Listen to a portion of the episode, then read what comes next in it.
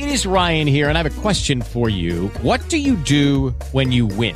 Like, are you a fist pumper? A woohooer, a hand clapper, a high fiver. I kind of like the high five, but if you want to hone in on those winning moves, check out Chumba Casino. At ChumbaCasino.com, choose from hundreds of social casino style games for your chance to redeem serious cash prizes. There are new game releases weekly, plus free daily bonuses. So don't wait. Start having the most fun ever at ChumbaCasino.com. No purchase necessary. Group. Void were prohibited by law. See terms and conditions. 18 plus.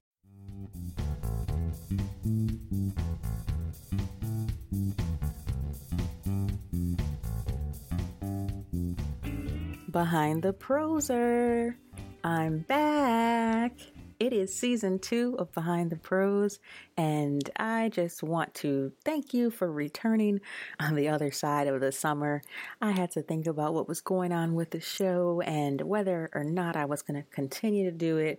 I wrote all about it on a blog post at behindtheprose.com, so go check it out and you'll be in the loop about what's going on. But we're here. I'm back. And I say we this time because I really do mean we. Uh, we have uh, two interns here from my job where I work, and one of them you will meet today. Her name is Sarah Lorish. She is a writer and she is going to be an associate producer this semester. She's going to interview some of the writers that we're talking to this season. And today she starts off the season by interviewing Liz Pryor about her new memoir, Look at You Now. So I really enjoyed working with her on this interview. I think she did a really great job, and I'm pretty sure you'll think that too once you stick around and listen to it. As for the check in, let's still do the check in because it works. Chunks of 20, remember, I've been telling you I'm writing in chunks of 20, and I think 20 gets me two acceptances. And I've been talking to you about that for the last year, and I decided to figure out if there was any merit to that. So I pitched the idea to the Writer magazine several months ago, and they were interested in it. So I ended up writing an article for them about the science of submission, and they actually published it in their September issue. And the article actually became the cover story of the magazine. So that's really awesome. And I'm honored that that happened. And I hope that you can check out the article and see some of our past guests in there. Chelsea Clammer is um, in the the article as well. You know, the submission queen. She's in the article, and a couple other people that you don't know, but you may not know, but you'll be introduced to. So I'm still doing my chunks of 20. I'm on 10, and out of that 10, I've already had two acceptances. So I pretty much feel like I just have to plow through the next 10 because I know that I should expect 10 no's. So don't like get my hopes up. Um, so that's where I'm at with that right now. But of course, the semester started and it's crazy. So I'm still trying to squeeze in some writing time, but I think when you listen to Liz Pryor, she kind of inspired me. Have you ever heard of binge writing? So she's going to tell you about it. And I feel like that's probably what I'm going to need to do um, to get through with squeezing writing in while you're working crazy hours. Our debut, season debut episode features Liz Pryor. She is an author. She's authored two books. She is an advice columnist, a life advice guru. She's been featured on television and radio. And uh, if you go to her website, lizpryor.com, that's L I Z P R Y O R, you will be able to learn all about her. But why don't you start with learning about how she crafted a very compelling young adult memoir called A Look at You Now. I sat down with her at the library at my school along with Sarah Lorish, our associate producer intern for the semester. So sit back, relax, uh, get a cup of a coffee or tea or wine if you prefer, and uh, listen to Liz Pryor. Now, I want to tell you a little bit about Liz Pryor. If you look at her website, I my first thought was pretty much brand marketing beast. Like her whole um you, would you agree? Yeah, absolutely. Mm-hmm. Everything is super uniform. Um you can get like a really good feel for who Liz is just by looking right on the front page. hmm So she's an author, she's a speaker, parenting columnist, a life advice expert. Um, her book that we're going to talk about today, Look at You Now, is a memoir, and it is her second book. Her first book was What Did I Do Wrong? And it was about the deterioration or the mysterious deterioration of friendships, women's friendships. And I can relate to that because I had a friendship that dissolved mysteriously, and I wrote about it for Full Grown People. You guys might remember that from season one. So, uh, but today we're going to talk to her about her book, uh, Look at You Now. Um, she also, if you go to her website, you can find out everything that you want to know about her. She won uh, ABC's Good Morning America Life Advice Guru competition. Um, she beat out 15,000 people and so she's had her writing um, and her life advice in numerous, numerous places. So we are happy to have with us today Liz Pryor. Welcome, Liz. Thank you so much for having me. I appreciate it. This is this is wonderful. So um, we're gonna get started today, and I'm gonna let Sarah lead off with uh, one of our first questions. Okay. Um, so Liz, if you could just go through your writing process, um, generally, you know, where do you write? How long does it take you? Um, just sort of that kind of thing. I love that question, Sarah. I just spoke at um, UCLA to the, uh, a writing program, and it was just so interesting the questions that the students had. I am slightly unconventional, which probably all writers would say, because there is no one way to do this. Um, it's just right. your way, but you have to figure your way out. Uh, the first book I wrote, I had three young children and I was a stay-home mom. So I think it really created some some great writer habits for me because there could be no such thing as writer block because all I could do was write in the spaces of time that I had to write. So in my head, it was never, ooh, how am I going to? It was, oh, hurry up and do it because this is the only amount of time I have to do it. And I think that that schedule sort of created the kind of writer that I became even when my children got older. I write in my office at home.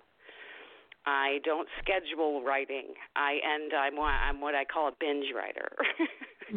if I sit down to roll and I start rolling, I really will stay in my pajamas all day if it happens and I look up at the clock and it's 10 hours later. Um I write every day and it doesn't feel like a hardcore task to me. I I love doing it. You know, what I know about writing is that writing is thinking and rereading. So, and I know this when my kids were little and they would disturb me, they would say, "But you weren't typing." And I would say, "Well, the typing is the good part. It's when I and I have certain habits where I walk out to my patio and you know, I don't get on the phone. I just sit and I think so I basically am a person who doesn't.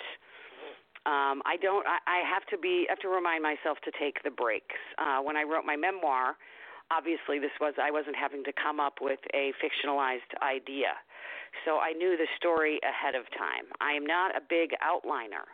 Um, um, they're they're very fastidious, you know, right-brained writers who tell themselves they're going to write from nine to twelve, and then they're going to write from three to six um, I've never worked like that. I for the memoir, I I had to decide how long a, a period of time did I want the book to go. I knew where to start, but I had no idea where I was going to end. I mean, I and I ended up writing an entire book over the course of a five and a half month period of time. So, meaning the book only takes place for five and a half months, which is pretty unusual. Typically, memoirs go many, many, many years. So the only tough decision I had was exactly where to end my book. It starts out, you know, at the beginning of my um, second semester senior year in high school, and it goes through to the high school graduation, and that's it. Right. Does that answer your question, Sarah? Yeah, definitely. Um, how so? How did you decide where you were going to start and end it? Um, I did. I was interested in knowing uh, why did you pick, you know, driving to the facility as your start point, and using, um, you know, when you found out you were pregnant, and um, just putting the backstory in as kind of like flashbacks. What made you decide to do that? Yeah, um, I kind of knew that one of the biggest points I wanted to make as a writer about the book was the disparity between the affluent, privileged upbringing that I had in juxtaposition mm-hmm. with the underprivileged facility that I ended up in. And I kind of knew okay. the only way to do that would be to retrospect. So basically, for the readers who haven't read it, you know, I start out in in um, now time. I, I decided to start driving to the facility when I realized that I could inform the reader throughout the story if I retrospected back on my privileged right. life rather than trying to create the privileged life first. Gotcha. Um, and in my heart, I've lived a lot of life. I have three grown children now. I I felt pretty strongly that it would end when this experience ended because I really wanted this one experience that and your listeners don't know this, but this is a story that I lived for 38 years of my life without ever telling a single soul. So the writing of the book was sort of the opening of the story to everybody I love, everybody I know, and the world. And I really figured I would want to end that story when that experience ended, whether it be when my child was born or when I walked through the graduation. So I, I chose the ending because I thought I thought it was the most poignant. Right.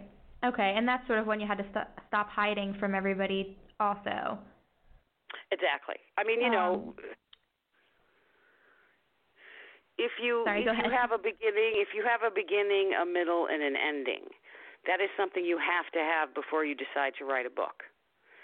Um, so it really was before the writing that I contemplated this ending because that's that's what I feel. If you have a voice and you have a beginning, a middle, and an ending, uh, you can write a story.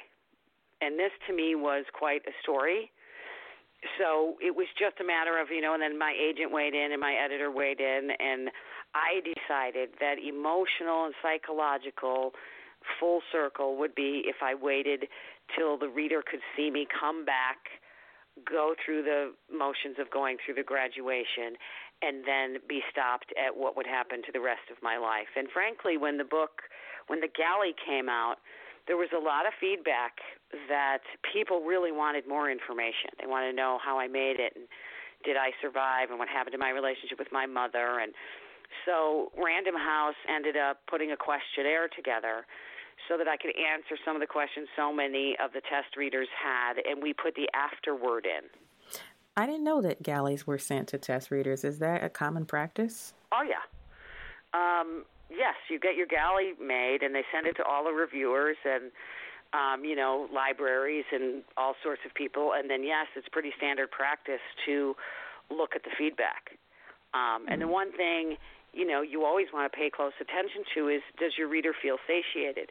And there were some pretty general questions that would be easy to be answered because um, the other thing I knew about this memoir was the only way to tell the story with the impact that it needed to have would be in the first person through the eyes of my 17 year old self.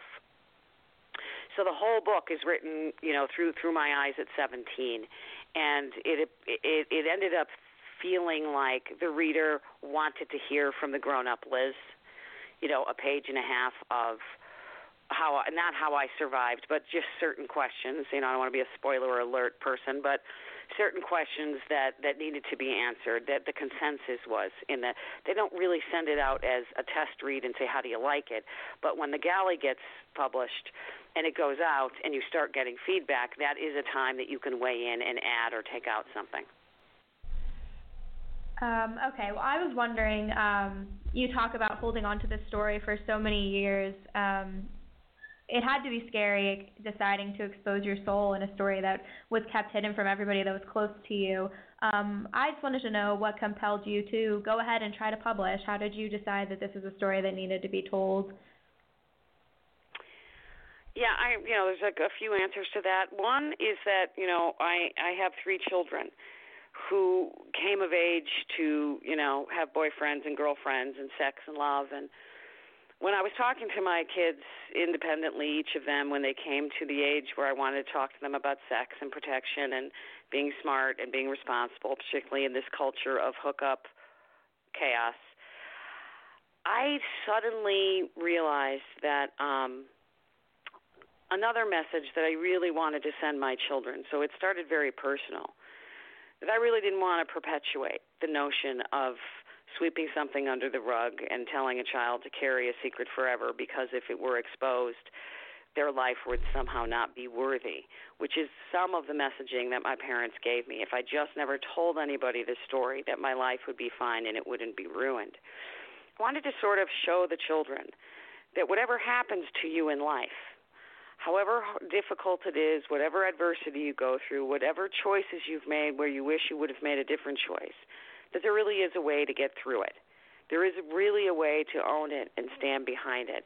And I thought, what better way for me to model to my children that you can stand behind something than telling them this story and then, of course, asking their permission to see how they would feel if I could tell the world the story? Because I'm just positive that there are a lot of people out there who are living with some version of an untold truth. And I'm writing an essay right now about uh, the two sides of living with an untold truth. You know, it's a very lonely place to be. To to imagine and believe that you're the only one who really knows the truth as to why you are the person you are today is is incredibly lonely. But on the other side of it, I think I was forced at a really young age to navigate the inside of who I am and reckon things with myself, forgive myself, work through the shame all alone. And in that, built this enormous amount of strength that I clearly have used throughout the rest of my life. So I sort of hoped if I told this story in the compassionate, unjudgmental, truthful way that it happened to me as a 17 year old, that it might help inspire people to know that the truth and if you can stand behind it not not only sets you free but can inspire other people to own themselves and be more truthful in their own lives. So, speaking of truth, at the beginning of the book, you have a disclaimer that you say that many of the characters are composite. And I know that there's a school pro- school of thought in nonfiction that would shy away from using composite characters. Can you explain your decision to do that and like where you fall in the line of thinking there? Yes, in fact, um, that is really a legal coverage for things that have happened in the past with memoir. Um, it's also a way to protect yourself and others from mostly defamation. Um, it does say that it could be composites. I mean, the story is as it happened and as I remembered it. But you know, 38 years later, I think legally speaking, one could argue how you remember things. So I think really that's the now the standard memoir composite. I felt really strongly about protecting many people in this story. So it was my idea to maintain my name and my family's name, but that everybody else who was involved in this, which were several underprivileged girls, the social worker, the doctor, um, everybody else in the story, you know, I, I sort of felt as an author that they didn't decide to write this book. I did. So I wanted to um, change their names and I changed the state in which it, this happened.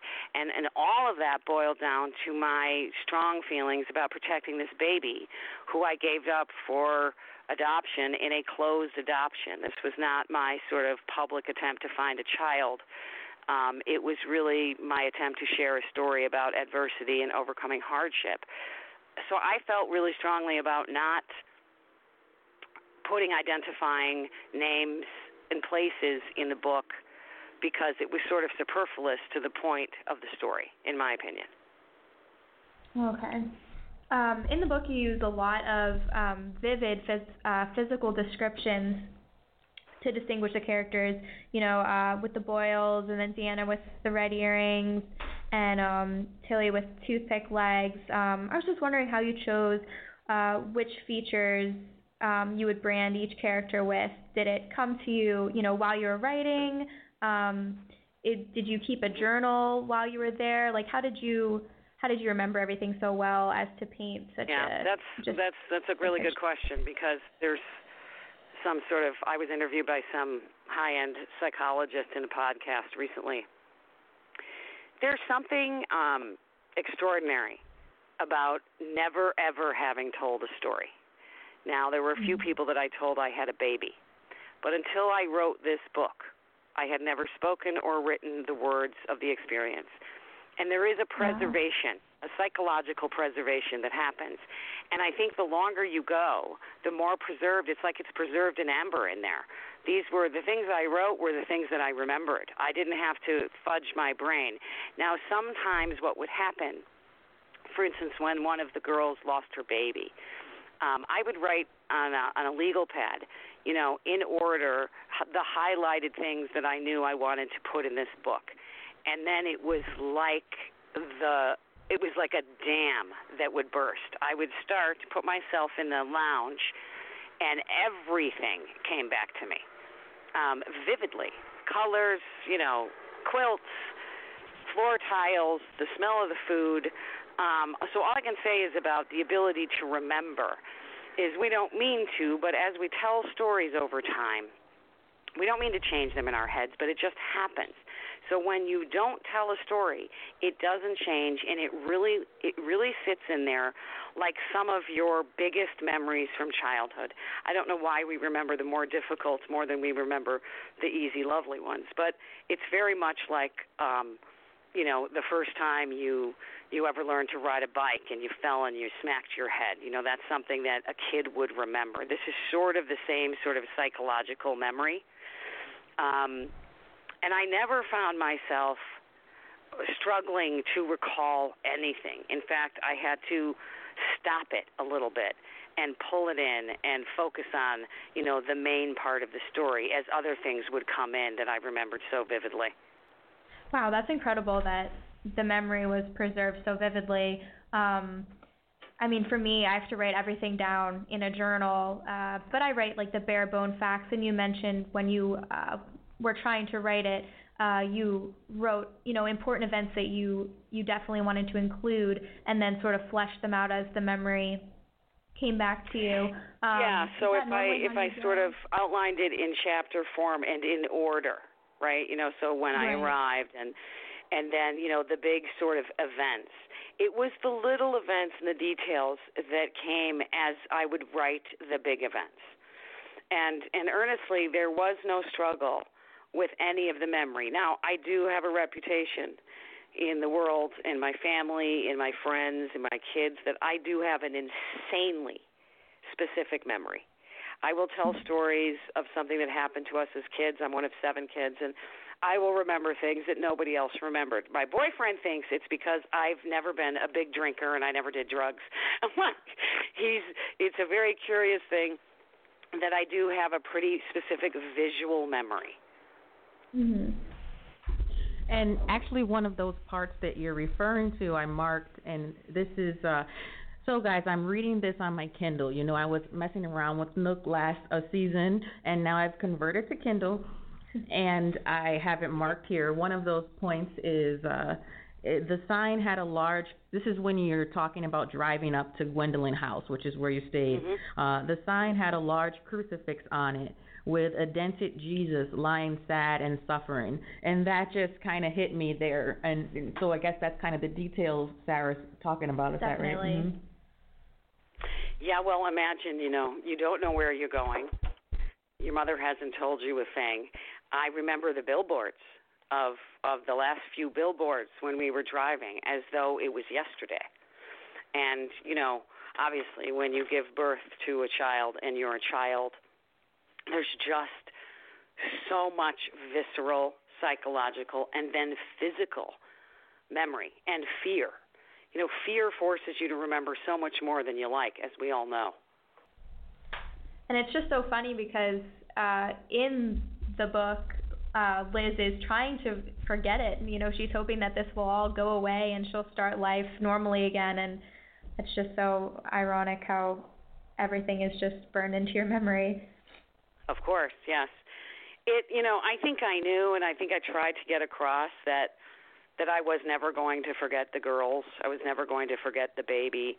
But mostly it was the the soulful transformation that was made the the opening of of life on the other side of the world. What had gone on in that facility you know were things i saw on television i i really was unaware at 17 that there were kids all over the country whose parents don't take care of them and love them and know where they are and kick them out for getting pregnant and leave them in juvie and it was just the most insane educational experience that that really moved my soul. It tweaked me to the left for the rest of my life. So it wasn't just being away from home and having a baby. It was what i learned about people and the world and life and my and my faith in god there were such massive life transforming experiences to to that one five and a half month period of time in my life.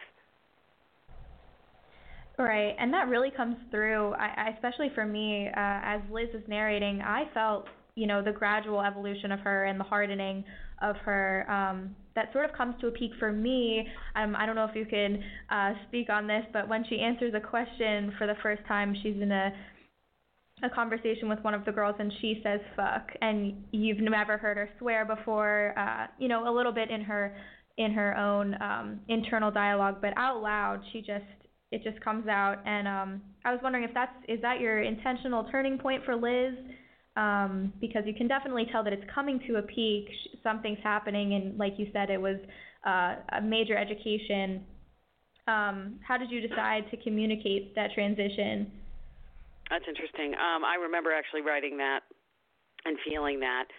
Um, I think it was the natural evolution of the transformation process, and that was sort of the beauty of this book. That it was so truthful and so honest that so many things I've been asked about that were not intentional in any way, it was just the truth of the story came out, right? I mm-hmm. I do I do remember another moment very much like that moment. I remember hesitating in writing the fuck um in that scene.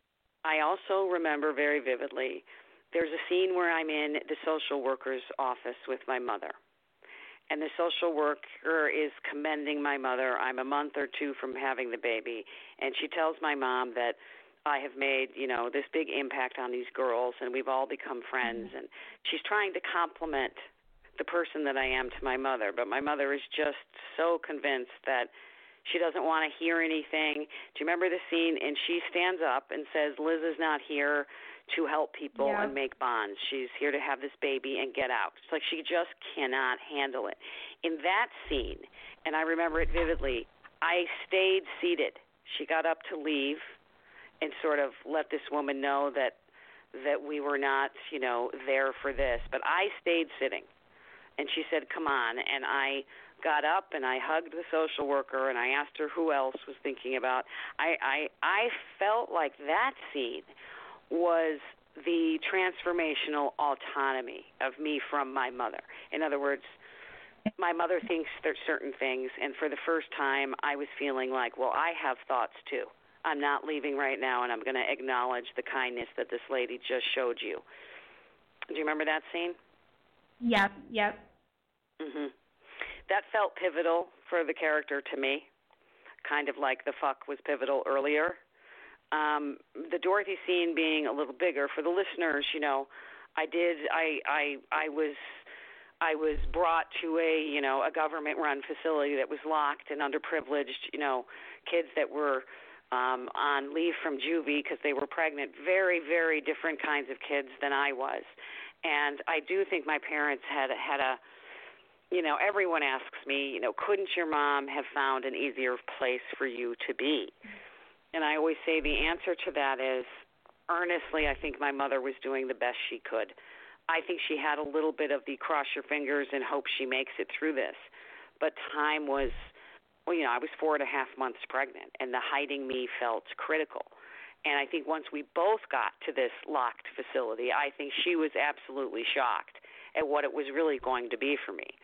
Even though they gave me a pass and I could leave, she was pretty aware that it was going to be a difficult process. So I, I do think she did the best she could. I also think that she was nervous that if she had to pull me out, that she would have to answer to my father, who had already accused her of being responsible for me being pregnant. Right. And Dorothy is such a interesting dynamic character.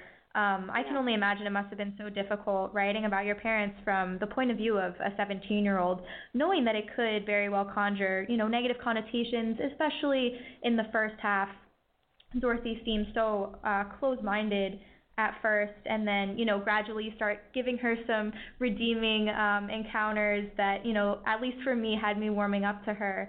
Um, but she goes through almost as big of a change as Liz, it feels like. Um, and I was just wondering, you know, what judgment calls did you make uh, in how to present her as a character? Yeah, you know, I I don't think I could have written the book if I didn't love and like my mother as much as I did. I have so much respect for her and we were so very very close. I you know, I I felt very strongly about there's so much that people don't like to talk about that people don't hit in life because it's just un, it's just uncomfortable, right? The the the global hope for the Dorothy character was that um you could see throughout the book, which was very difficult for me. I, I give advice for a living. I, I get paid to weigh in, and I wrote an entire book and didn't weigh in on a single thing. I just reported. And you know, I, I I love my mother. I loved her and I trusted her.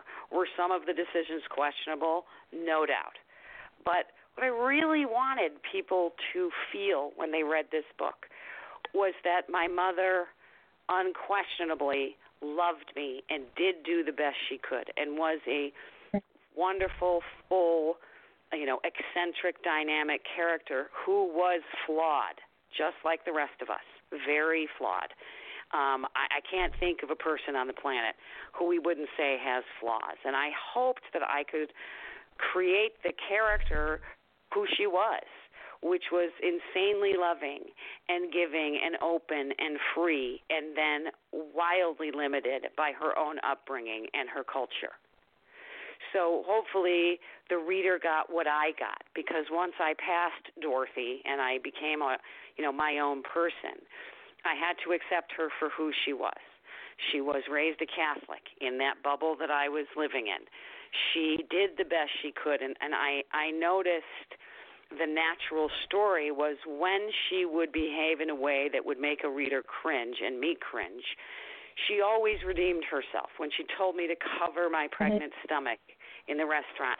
You know, it was just like her to then turn around and say, "Oh my gosh, I'm so sorry. I don't know why I did that." Mm-hmm. And that's human and real. And I hoped that people would identify with the fact that we all try our best to do the best we can, but we're flawed. Right, and I think that that absolutely comes through in the fact that uh, Liz, you can clearly respect her, um, and you you just report, and uh, she doesn't defend her mom, and all you're doing is writing about um, how sort of unapologetically passionate she is about what she's passionate about, and that is human. And it did come across and just give her, a, like I said, a lot of dynamic. Um, I just thought that was awesome. Um, yeah, that's it's an interesting character to identify mm-hmm. with. So interesting the juxtaposition of Random House is now, you know, Good Housekeeping put the book out as one of the top crossover summer books, meaning young adult readers and adults, right? Mm-hmm. And the difference between what adults get out of this story and what young adults get is is amazing. So now we're going to do book clubs where I've put a discussion guide together and you can hear what young people get out of this book, what what sticks with them when they finish reading and it is polar opposite, almost like it's a different book than what sticks with the parents. So this Dorothy character, you know, all the mothers who are reading are ident- are identifying or not identifying things about themselves that they relate to with Dorothy, and the kids are identifying and not identifying with the 17-year-old. Really interesting to me. Um, one of the points that you share, and it's a flashback about with Dorothy and her parenting. She leaves. Uh, she forgets to pick you up at school, and you're sitting on the steps. Um, can you Church. tell? Can, just lost my train of thought. Where was I going, Sarah? Do you know? Um, what are you talking about? Oh, uh, Dorothy's parenting. I know you noted that in your notes about the Catholic steps. Yeah, you know, I had a couple of questions with that. Just, um, I mean, I know you introduced these. I don't know if this is where Keisha's going or not, but don't worry about it. Just um, go anywhere.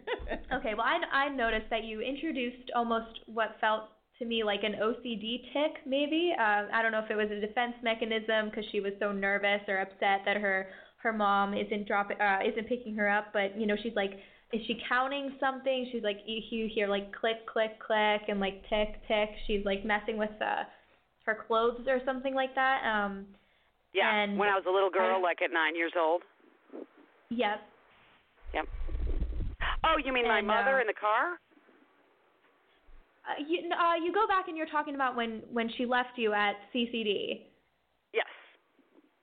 Yes. And um, yeah, no, I, I I didn't see that as an introduction of OCD at all. I saw it as uh, you know a little girl trying to you know fill the hours, the three hours her mother was Okay. late to pick her up.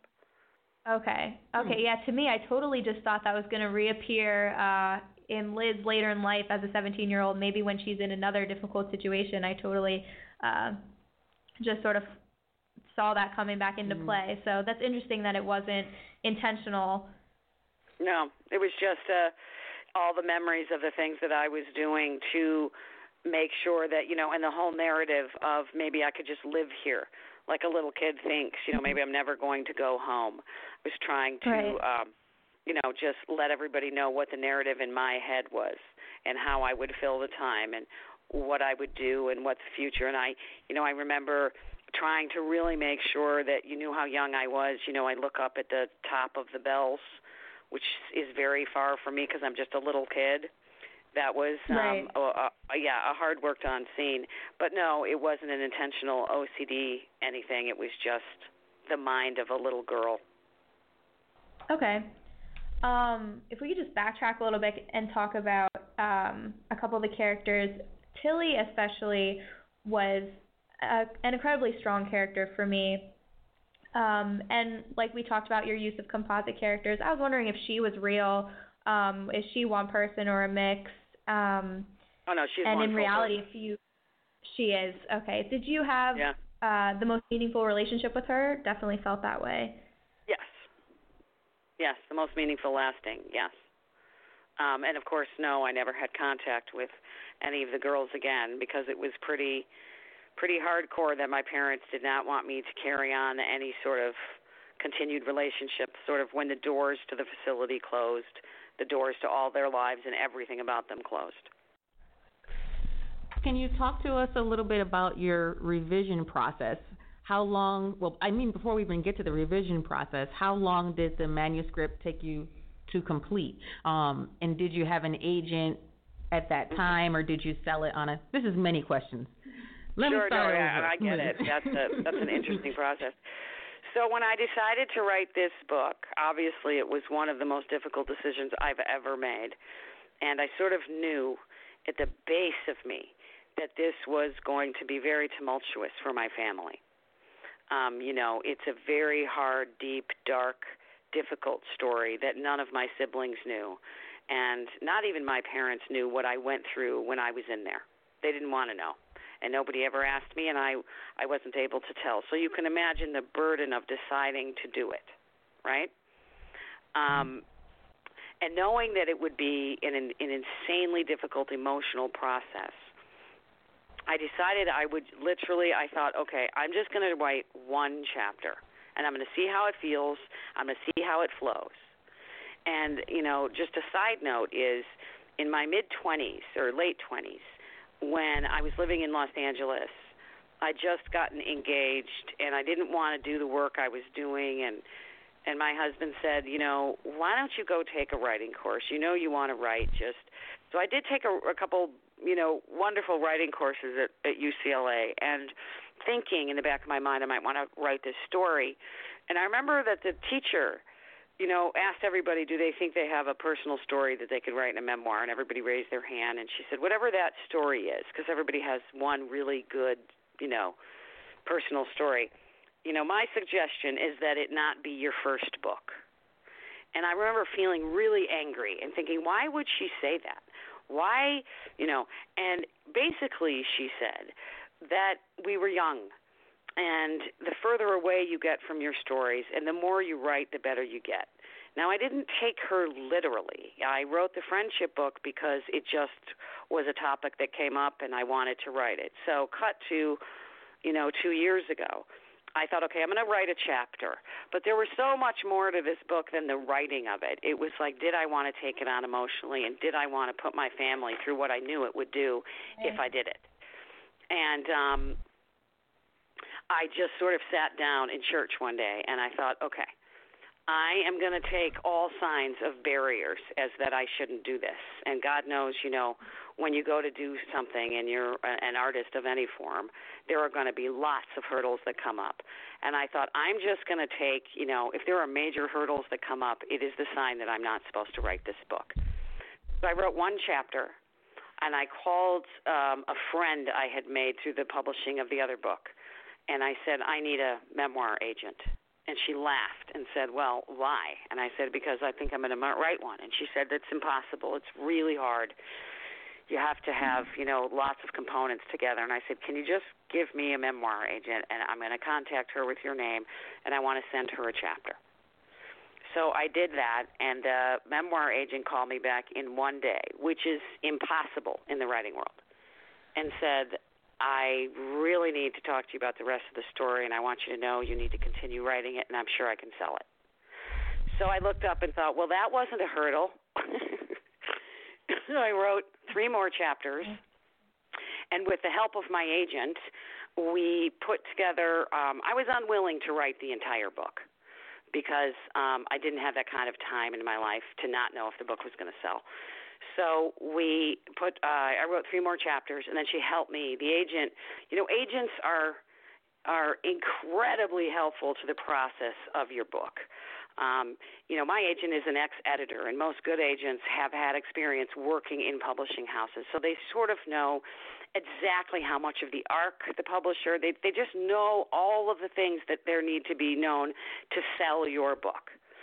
So we put um, sort of a proposal together, and I had this obvious platform so I could sell the book and um, where the book was going to go. And we took four chapters, or she did.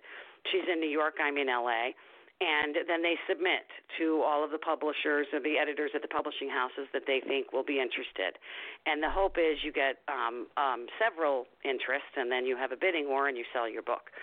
So I flew to New York and I spent two days meeting editors at publishing houses, which is exactly how it went with my other book. And we had multiple interest, and then Random House made a call and came in with a preemptive offer, meaning let's not do a bidding war. We love this book. We'll offer her this much money, and the book sold. So I waited for the hurdles and the signs to not tell this story, but it was as though the Red Sea parted and the story was supposed to be told. And that's really as I experienced it. Um, did it make the emotional and psychological part of showing the book to my family and my close friends easier? No, but it was um, it was really validating and really confirming to know that an editor, particularly this editor at this amazing publishing house, thought the story was so worth telling. And her point outs of the story were um, the compassion and love and trust with which the story was told. Um, we can all imagine somebody going through the experience that I had and coming out differently than I came out. And I think that was sort of the hook of the book.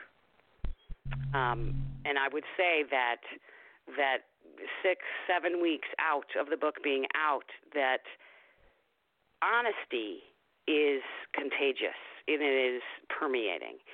When you're truthful, uh, people don't even know how responsive they are to the raw truth. And I think that's really what held this book together so nicely.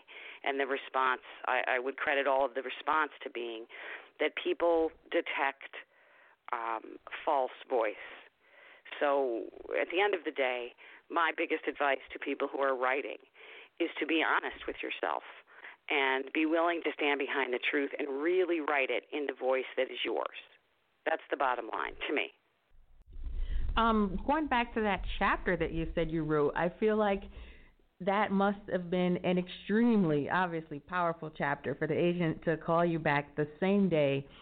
Mm-hmm. Can you tell us if that chapter is in the book now in its entirety? Was it edited yep. down?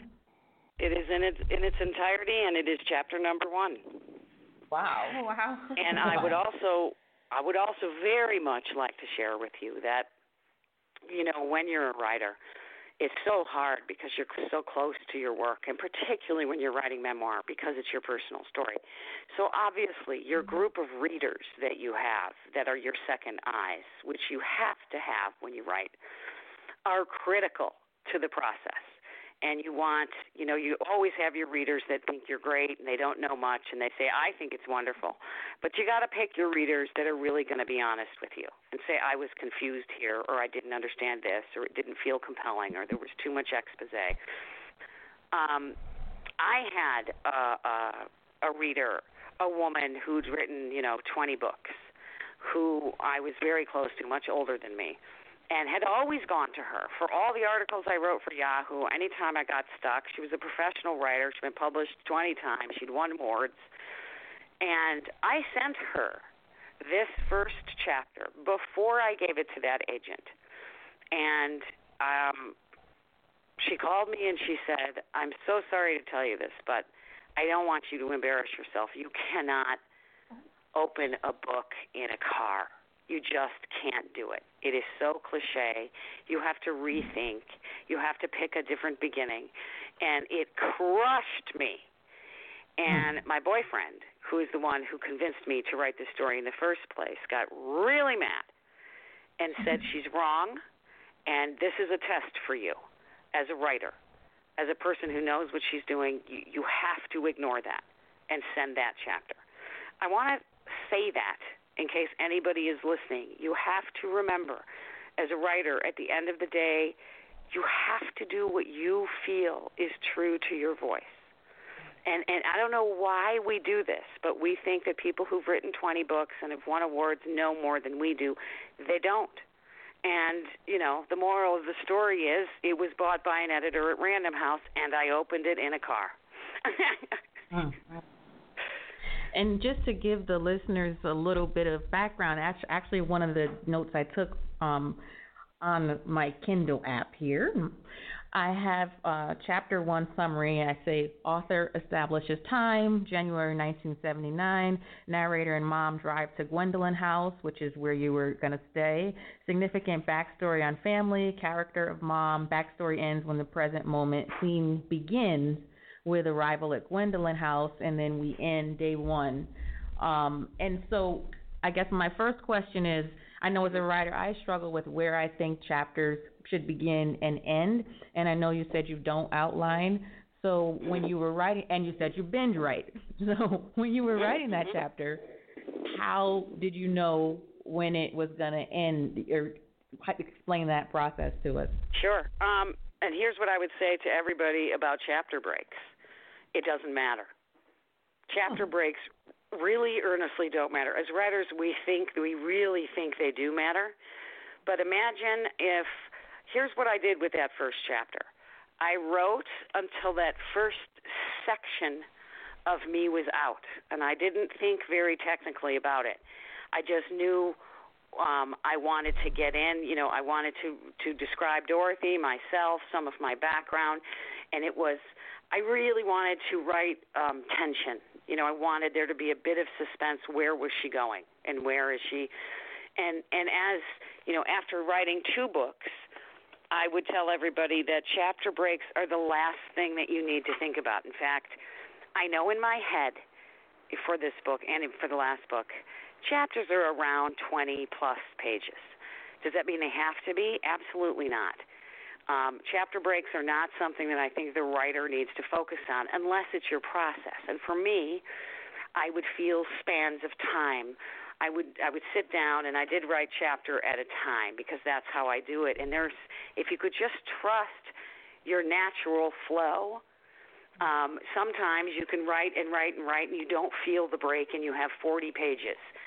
That's not something that you need to fret about because that's what agents and editors are helpful for your job is to stick with the truth, stick with your voice, make your point, um, have a slight, you know, push that the chapters that you're writing are pushing the chapters that are going to come.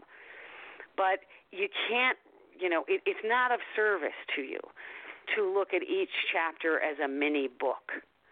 It's more that it's more the flow of your voice and where your story is going. And honestly, the editing process was extraordinarily light, meaning obviously it's a memoir, so we're not going to be changing plot lines and characters. But the editor's job often is to push the the author in this case to go deeper. You know, with with an emotional story, one can tend to to say, well, this happened and this, and sometimes you have to push yourself to say, how did I really feel? And am I am I being honest with myself and my reader? Um, and then there's it's it's beautiful to have an editor because if there are times in your book or your chapters where um, they don't think it's uh, there will be times when you write things that are not necessary to the storyline and then they can help you you know weave through them but the editing process was so much lighter than i imagined and it went chapter you know chapters at a time and they come back with notes and say, "Hey, did you also could you tell us I got a lot of editing notes of can you tell us what day it was, what month it was, how much time there was left till you had the baby? And that was a difficult part of this story for me was remembering the exact timeline of all the experiences that I had stored in my head. Um, in editing, so you said it was a pretty light process, but uh, were you forced to make any changes that you were uncomfortable with or went against your idea? Um, not even kind you know, not even slightly. Through? Okay. No, absolutely not. And I and I tell you, I've talked to a lot of authors who have not both experiences for me, Simon and Schuster and Random House. I never had, I never had a difficult experience. Apparently, you know, lots of people do, and it can be Mm-hmm. terribly uncomfortable. But in the in the in the idea of a memoir, you guys can imagine how critical it would be to have um, a compassionate, understanding uh, person whom you basically entrust your baby to for you know both both true with my agent and my editors uh really kind compassionate people no judgment no no switching. I mean i've had experiences like that in article writing for magazines where they just change everything you just said to fit whatever format it is and it's your personal story. That's that's very difficult but that did not happen here at all. So, what type of advice would you give yourself if you could go back in time to before when you started writing this book? What have you learned through this process? Since you're the life advice guru, what advice would you give to yourself when you started writing this book? Um, you know, um, I'm pretty old. I I feel like I did follow, like the stuff I said about being true to your voice and being real. Something I learned in writing this book that I had forgotten from the last book is when you're a writer, there are several voices that we have. There are plays, you know, we're good at writing, so sometimes I would find myself getting the words through an experience. And the words were nice and the feeling was good and and it felt okay, but um, I would advise myself to stay really connected to the voice that I'm writing in because I slip out all the time. And it wouldn't really necessarily be something that a reader might notice.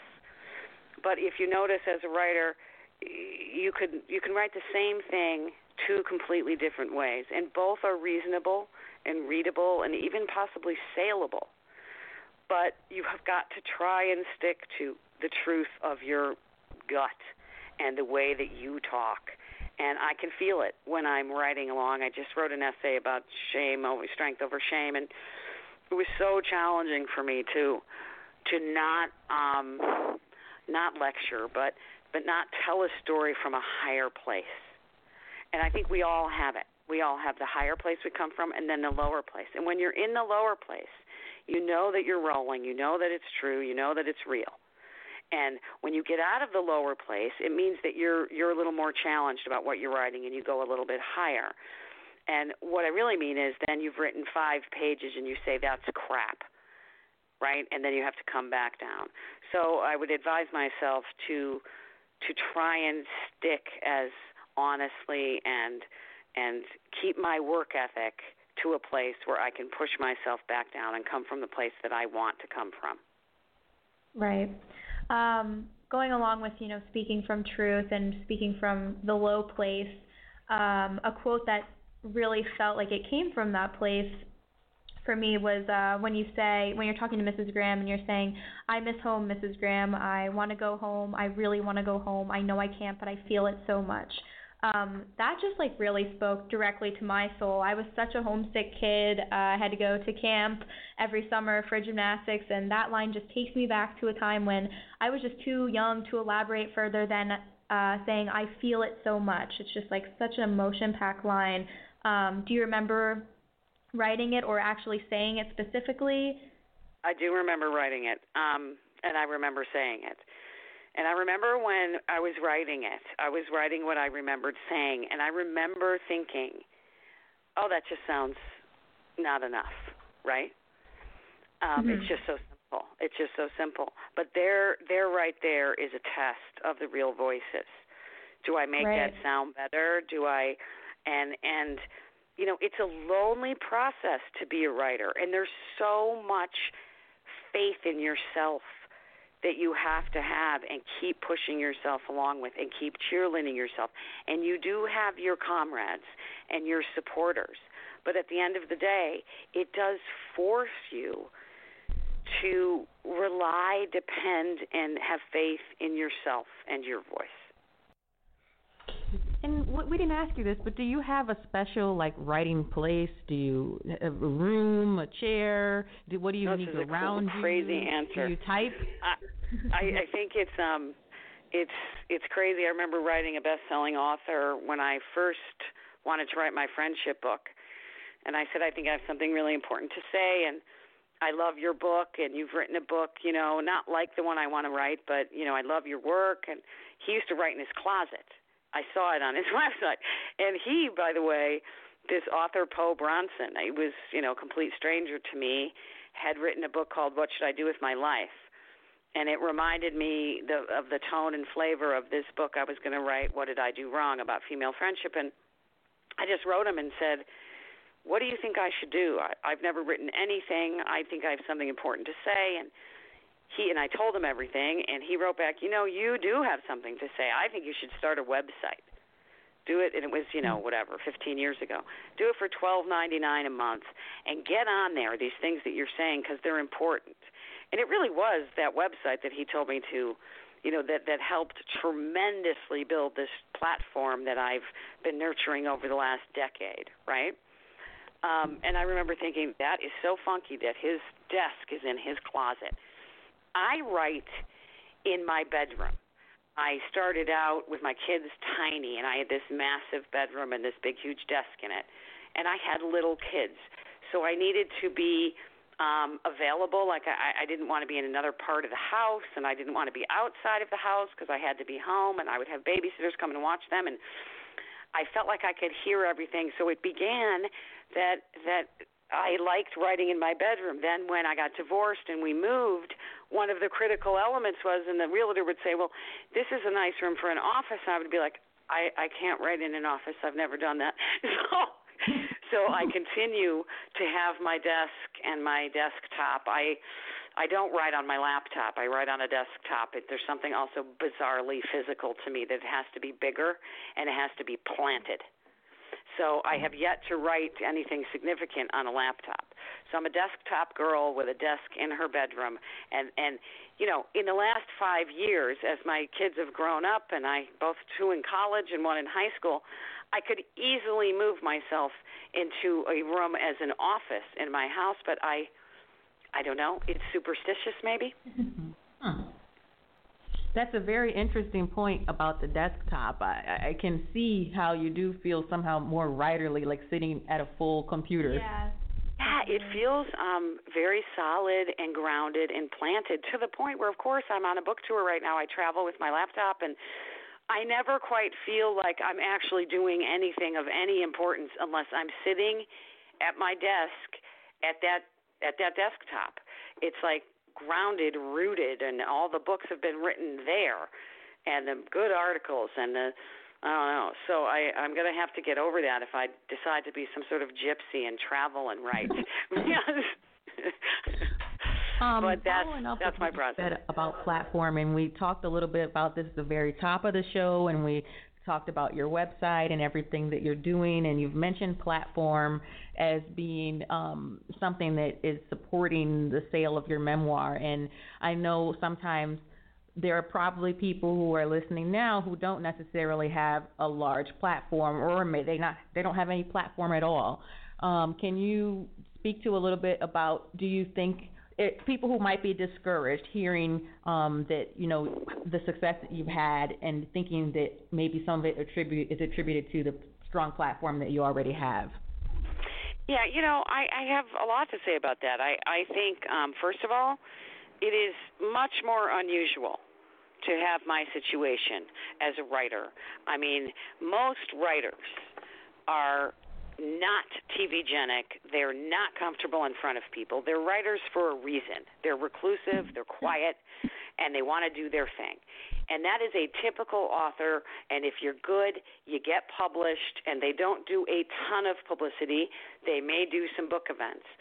But because of the life that I have had and the television exposure and being on Good Morning America and and being a life advice expert and being a speaker as an author, um, I personally was able to incorporate this whole recipe, which is it, it feeds right into what I do. I mean, my line in life is to possibly inspire and impact people to be a better version of themselves and inspire them through what I write, how I say, what I live. My claim to fame is that I am absolutely one of my readers. I am hmm. not Katie Couric. I don't have a staff of nannies and five Mercedes out in the front of my house. I'm just a woman who's raised her three kids on her own, who's been able to figure out a way to get across what I want to say to people that might make a difference.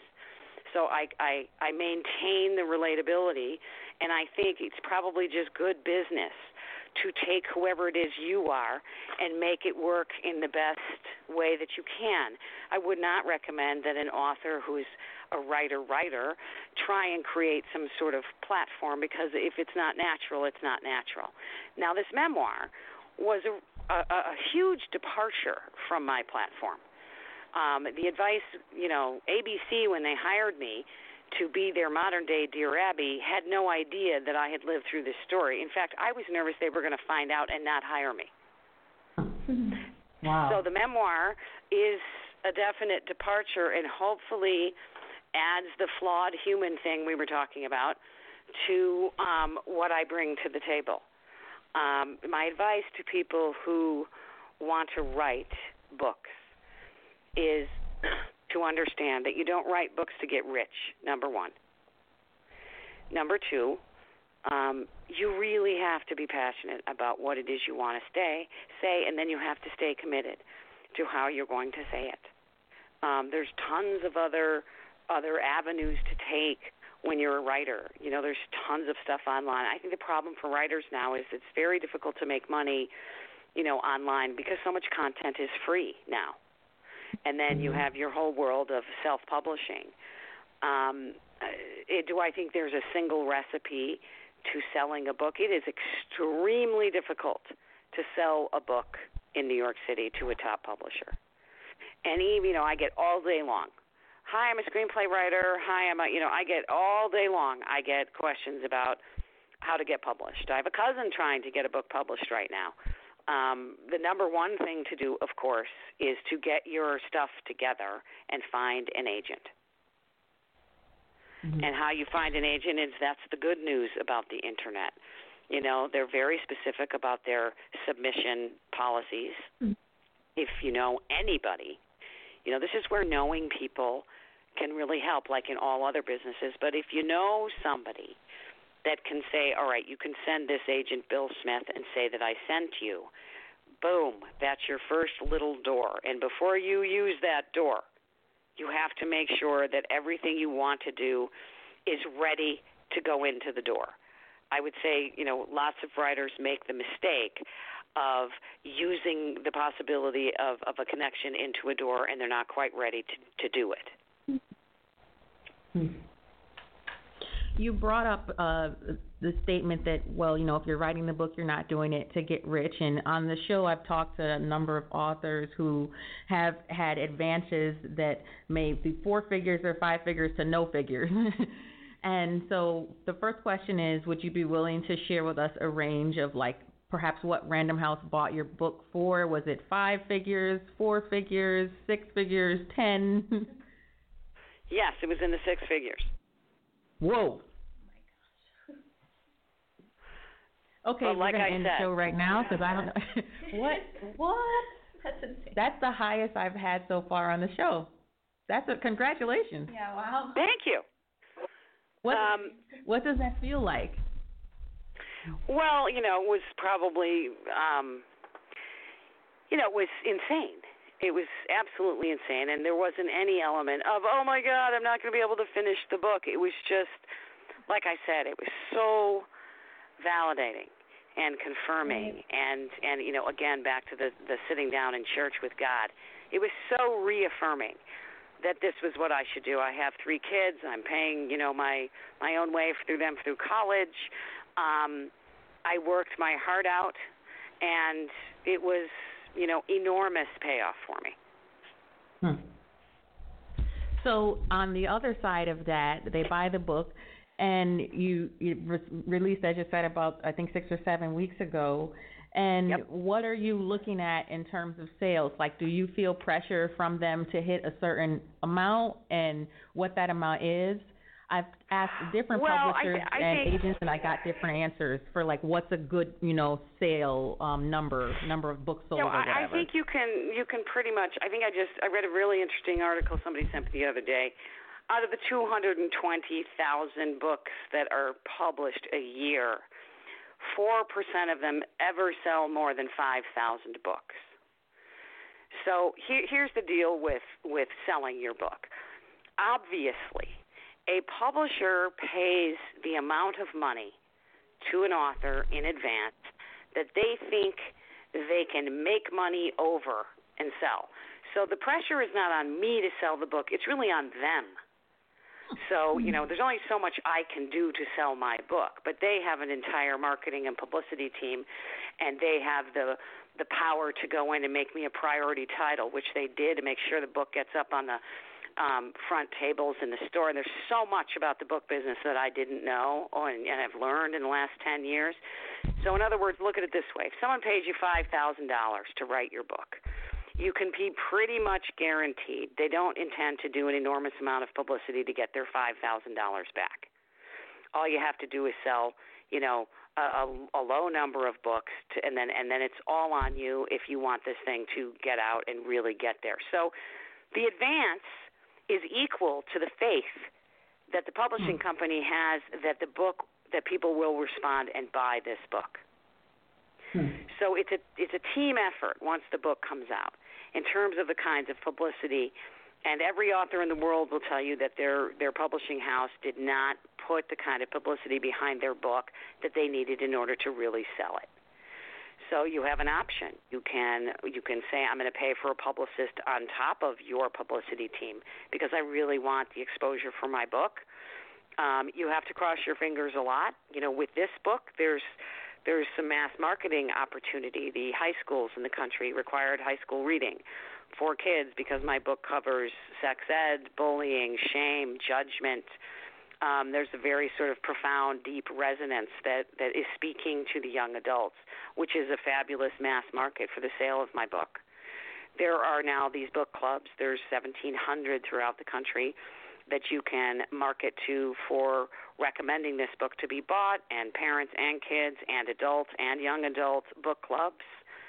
Um, so it's it's really a matter of it's difficult to sell a lot of books. And there is a recipe sometimes to the bestsellers. I mean, the people who get, you know, tons and tons of money in the front, um, sometimes they pre sell books to Costco and, you know, to publishers making sure they're going to get their money back. Um, you know, in terms of what we can do as authors to help promote the book is, you know, obviously I'm in a pretty good position. This is where my recipe comes in and really helps me because I'm accustomed to speaking and um, I know my material pretty well. The book events and when I speak, those go really well, and that sells, you know, 100 books every time you go somewhere. Um, you know, there's obviously the online you know, I have a website guy who who you know helps me with my Twitter and hashtags all the stuff and all the podcasts I do and all the interviews I do get get shot out. You know, social media, even for the difference between my last book and this book, is just immense. Um, you know, I did an audio. I, I narrated my own book here. I spent three days in the studio for Random House reading my book, Cool. which was quite an experience so there's the sales of the audio, and then there's the sales of the Kindle, and then there's the sales of the hardback. And the UK bought the rights to the book, so in the UK it came out in Kindle um, when my book came out, and then it will come out in a different cover, you know, and everything hard jacket. And then there's the possibility of foreign sales. So, you know, Italy, France, Germany, those are all separate book deals that have nothing to do with Random House and then there's potential for um, we're talking about a movie and a uh, or a limited television series. So when you get to a certain level with a book, you know it's just like you know acting because I live here in Hollywood. There is the opportunity for the sky is the limit, but let's not kid ourselves. Most people write because they they can't not write, and they hope to be able to live off of the money they make. What did that lady, your friend who told you you can't start a Yeah. book with the car chapter say when you went back and said Random House is going to give me six figures for that chapter? Well, she, um, you know, you could say things about people. She knew the reputation of the editor who bought this book. I didn't say a word. I told her who bought it, and it wasn't until a few weeks later that she just made a joke. I mean, look, I, I try and be a good, kind person, and I know it doesn't matter. I mean, you can imagine what I was thinking. Hey, hmm. guess what, lady? But I didn't. Yeah. And she at some point made a joke and said, "Well, I guess you shouldn't listen to me. I guess I don't know what I'm talking about." And I thought, that's not even funny. You know, she was my mentor. really. It was like, but I think I think it's a good story to tell young young authors too because you are going to come across it. It's like a stupid scene from a stupid movie, but but it's true. She told me, and it really messed with my head. Like, oh wow, Yeah. like how could I be so stupid and dumb to open a a, a story that starts in a car with in a car? I mean, I just so um it just goes to show. I mean, obviously, people give us advice and we should listen. But when you get something as specific as that, and she must have really felt that, and it just goes to show what she didn't know. So I would override her advice and say, you go with your gut. If that if your mm-hmm. story starts in a car or on an airplane or in a bathtub, that's where it starts. And until an editor or you know a renowned agent says maybe we should rethink how we start this, I think you go with your gut. Mm-hmm. Okay, um, finally, Liz. Uh, usually, Keisha finishes her podcast by asking um, what your writing superpower is, and we'll sort of mix that up a little bit. Um, you have experience as a life advice expert. Um, would you say there's one specific uh, superpower, if you will, that you pull from that arena that goes into your writing, maybe specifically this book? Yes, I would unequivocally say my memory is my superpower. yeah. Well, thank you for taking the time to talk to us today. We truly enjoyed talking to you. I know I can say that I read that book um I on my Kindle and, and on my on my iPad at night and I would you be excited to like get in the bed and go Me read it at night and return to the narrative and that's a so that's much. a good feeling when you're reading a book. Well, I would be more than happy to to be a guest whenever you guys want me. I am I feel very strongly about helping young people and aspiring writers to find themselves their best path. So just know that I'm open to that. Well, we will take you up on that offer. Um, Sarah's going to be Yeah, doing definitely. several more shows this season, so she might have you back on. And uh, all the information you gave here uh, was great, and I encourage people to pick up Look at You Now and read it, study it, go back to this uh, podcast and listen to Liz's advice because it, it's really, really a good book. And over the last year, I've had the opportunity to read some memoirs and others, and there are some that stick with me. And I know this is going to be one of those that I keep going back to in terms of just studying craft um, and just uh uh remembering moments in the narrative that kind of will stick to you, um, you know, for the rest. I don't know if for the rest of my life, but Thank I, you. I, I think it has that potential for me. Yeah, definitely. Thank definitely you me so too. much. Really, Uh, really appreciate it. And Sarah, Yes. when when it's time, I want you to you know get a hold of me at lizpryor.com, and I want to help you in any way I can. Oh, thank you so much. I definitely will take advantage of that. Yeah, please, anytime. Um, it comes in all day long. I answer everything that comes. Sometimes it takes me a little while, but I do, but I get to it. So know that you can get to me that way. And anybody who wants, you know, life advice or book advice, I'm I'm all over helping the younger generation. There you have it. And uh, we are at the end of the first episode of season two. I really enjoyed starting the season off with Liz Pryor.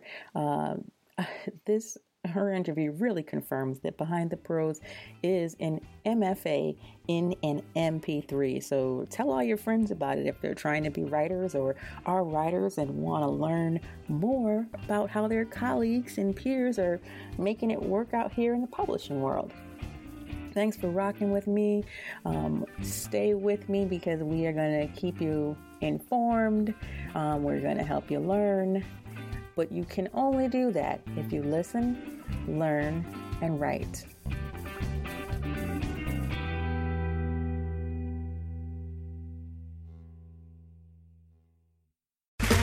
Okay, round two. Name something that's not boring. A laundry? Ooh, a book club. Computer solitaire, huh? Sorry, we were looking for Chumba Casino. That's right. ChumbaCasino.com has over 100 casino style games. Join today and play for free for your chance to redeem some serious prizes. ChumbaCasino.com. No purchase necessary. Where prohibited by law. 18 plus terms and conditions apply. See website for details.